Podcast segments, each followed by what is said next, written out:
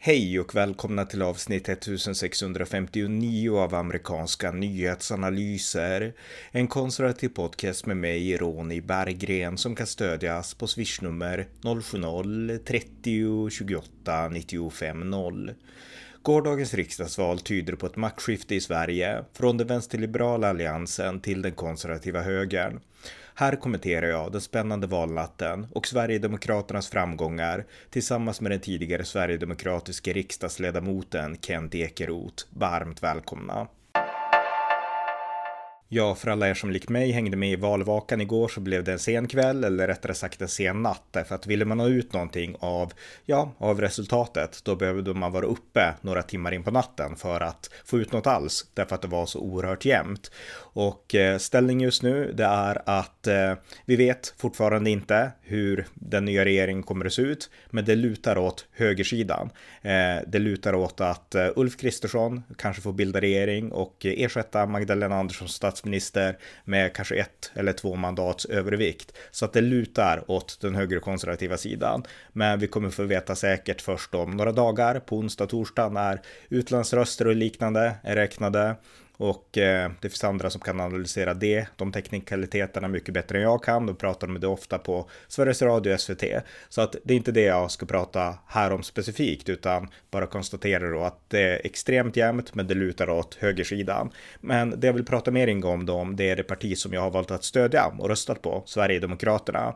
Därför att det här blev ett framgångsval för Sverigedemokraterna och eh, den stora vinnaren i det här valet, oavsett om Magdalena Andersson förblir statsminister eller om Ulf Kristersson tar över, det är Sverigedemokraterna. De knep platsen som Sveriges andra största parti i riksdagen. De tog den platsen från Moderaterna och eh, enligt eh, det som nu är räknat så har Sverigedemokraterna 20,6 procent mot 19,1 procent för Moderaterna. Och det är som sagt en, del, sagt en del röster kvar som ska komma in. Men av det jag har hört är, är det att eh, Moderaterna kan inte liksom komma ikapp Sverigedemokraterna. Utan Sverigedemokraterna kommer, de är befästa nu som Sveriges andra största parti. Och det är ju en otrolig framgång för Sverigedemokraterna. Och mycket glädjande för sådana som mig som har röstat på Sverigedemokraterna och stöder stöder Sverigedemokraterna.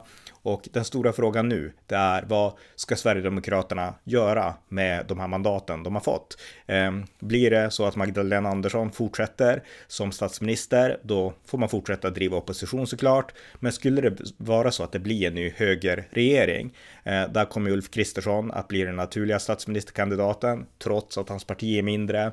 Eh, av den enkla anledningen att Kristdemokraterna, Liberalerna men även Moderaterna eh, vill inte släppa fram Jimmy Åkesson som statsminister. Och eh, ja, då är det svårt helt enkelt. Men det är ändå Sverigedemokraterna som har mest mandat att agera. Och det stora positiva med det, för alla oss som har röstat på SD, det är att SD är det enda parti som gör anspråk på att ta sakfrågorna i akt som vi som har röstat på SD vill se ska hanteras. Och det rör såklart lag och ordning, brottslighet, det, det, det område som Moderaterna och Kristdemokraterna och även i viss mån Liberalerna numera också berör. Men klassiskt historiskt så har det mest varit Sverigedemokraterna och i viss mån Moderaterna.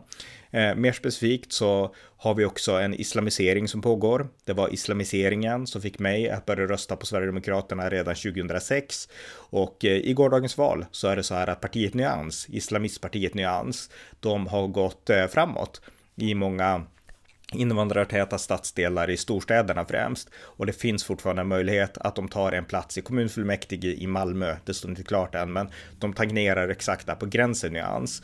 Och jag anser att det här är ett hot mot Sverige på lång sikt. Det här är den verkliga totalitarismen, inte de här halmgubbarna som, som de vänsterliberala målar upp på Sverigedemokraterna, utan det riktiga och den farliga totalitarismen, den finns i islamismen. Och det här är ett område, ett ämne som det bara är SD som på allvar konfronterar. De andra partierna låtsas göra det och de har svängt i sista sekunden.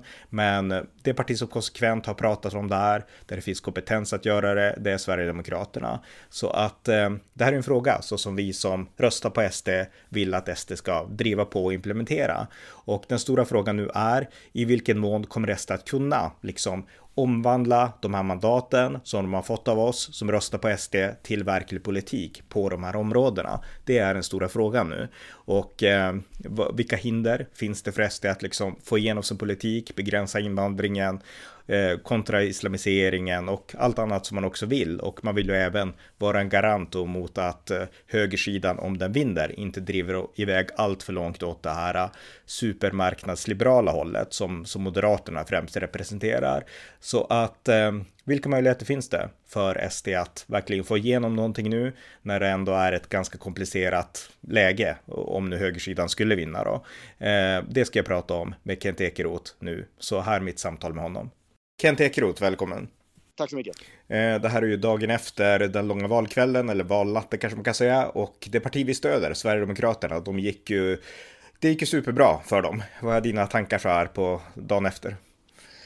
Ja, nej, men så om valet står sig och, så är det fantastiskt. Eh, det var egentligen det alla önskade sig. Man blir största parti i oppositionen, eller nuvarande oppositionen, plus att man får ett regeringsskifte. Så det är den bästa av båda världar. Den tredje aspekten skulle väl vara Miljöpartiet åkte ut, men man kan inte få allt, utan vi fick det som var viktigt egentligen. Ja, um, regeringsskiftet är väl inte garanterat än, men alltså det lutar åt det hållet i alla fall. Ja, det lutar åt det hållet. Nu pratar man om, om utlandsrösterna och så, men uh, det känns som att det ska mycket till för att det ska ändra så mycket så att de förlorar det här mandatet. Det, det känns konstigt om det, om det skulle hända, så att det, det lutar väl åt att det blir regeringsskifte. Det, det är i så fall extremt viktigt och fantastiskt. Och det är första gången i Sveriges historia som man inte har socialistisk eller liberal regering på det sättet. Nej, nej verkligen. Eh, men samtidigt, alltså de som har röstat på SD, det finns ju många frågor man har nu. KD och M och såklart Liberalerna, de vill fortfarande inte släppa in SD i någon form av regeringssamverkan och eh, ja, många eh, som, som ändå röstar på SD, de känner att varför inte ungefär?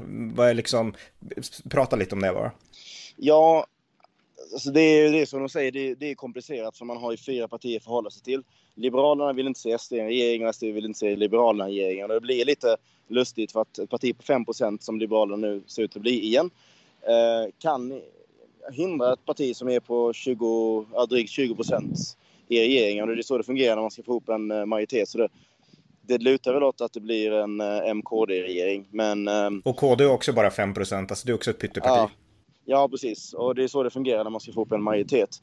Men, ehm, men det blir komplicerade förhandlingar som du säger. Och det kommer, men det är extremt viktigt nu att man tar chansen. Mm. Eh, inte bara att hålla ihop de här fyra partierna. Men även då chansen för SD, om det här nu fortskrider, att visa att på verklig förändring. Jag tror inte man har råd att dutta lite grann. Jag tror man måste göra rätt stora förändringar på rätt breda områden. Givetvis invandring och kriminalitet, men även när det gäller eh, energipolitik och, och mycket annat. Så folk verkligen känner det i plånböckerna och ute på gator och torg så de märker en skillnad. Då tror jag att marginalen kommer vara mycket större i nästa val. Mm.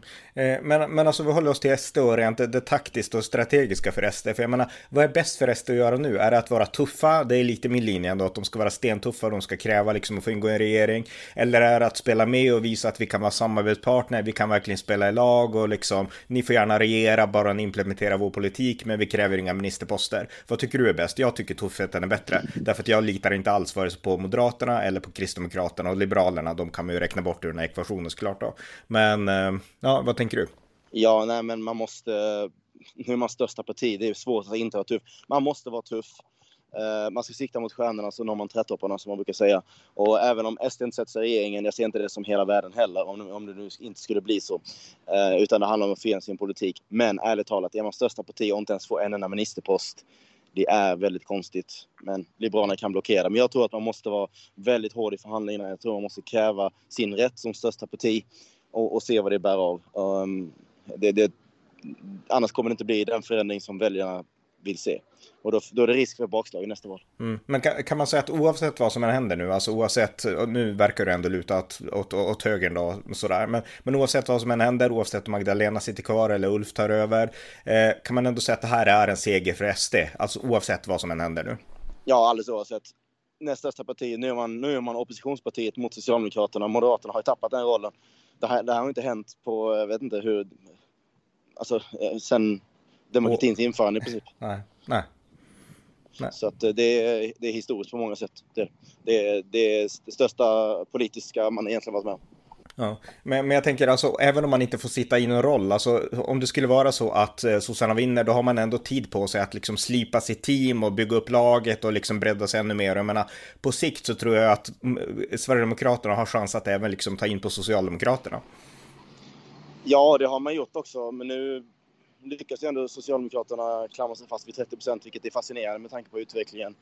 Men det har ju varit eh, SDs uttalade målsättning och jag tror jag minns någon analys av väljarströmmarna så har man också stärkt sig till exempel bland kvinnor i det här valet.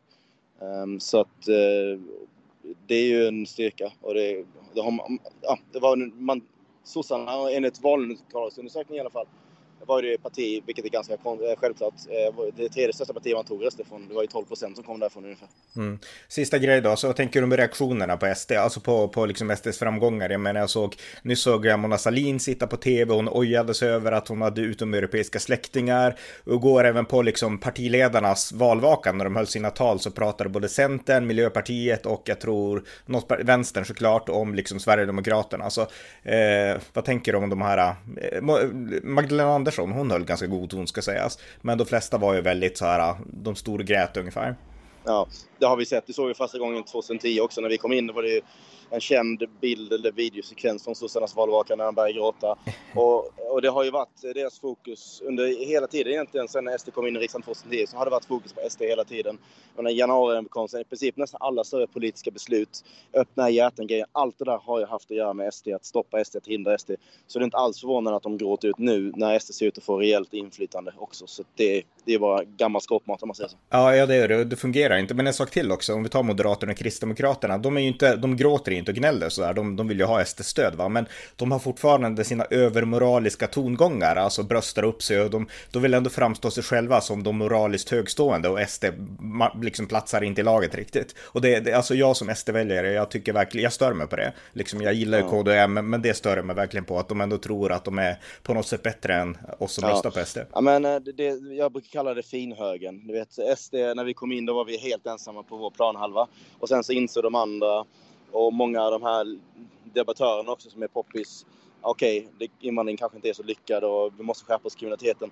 Och sen så börjar de gå in på SDs tongångar. Men de vill vara lite, de, de känner sig alltid lite finare eh, hela tiden, lite bättre. De, de, har samma åsikter men de är lite mer hederliga sådär.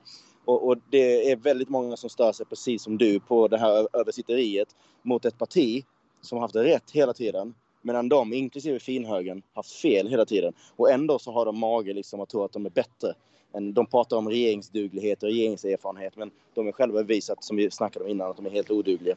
Så att det, det är översätteri, översätteri eh, och jag förstår att många irriterar sig på det. Men, men en allra sista fråga, jag förstår att du har lite bråttom, men en sista fråga är då, alltså när, när man ändå har den attityden och så kommer kom man som ett nytt parti, i det här fallet Sverigedemokraterna, in i värmen, då blir det kanske lite rätt, lätt att man som Sverigedemokrat vill känna sig välkommen och man vill känna sig inkluderad och att man då börjar fjäska för de här partierna som är liksom snobbiga och känner sig bättre, alltså man vill in i klubben.